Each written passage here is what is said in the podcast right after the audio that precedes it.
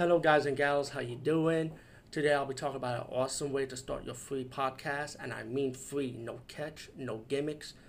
It's totally free, easy to edit, easy to record, and easy to promote and monetize your podcast.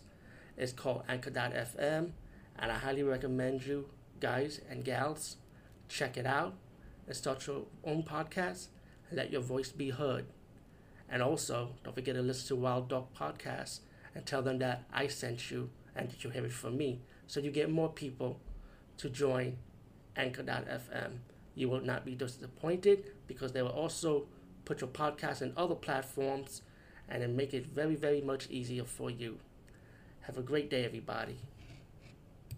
Hey guys and gals, how you doing? Today we review the movie called Agent Jade Black. This movie will be released next year, January 7th of 2020 on DVD and digital. Now let's talk Agent Jade Black. This is pretty much a female James Bond, but she's so young, like a teenager, you know. But all in all, the movie's about this young girl. You know, she's a spy for a government, you know, for agency pretty much. I know we've seen this concept done before, but the thing is, did this movie entertain me? So let's do a little breakdown, a little bit, without doing any spoilers. Again, this is a screen as usual, so non-spoiler.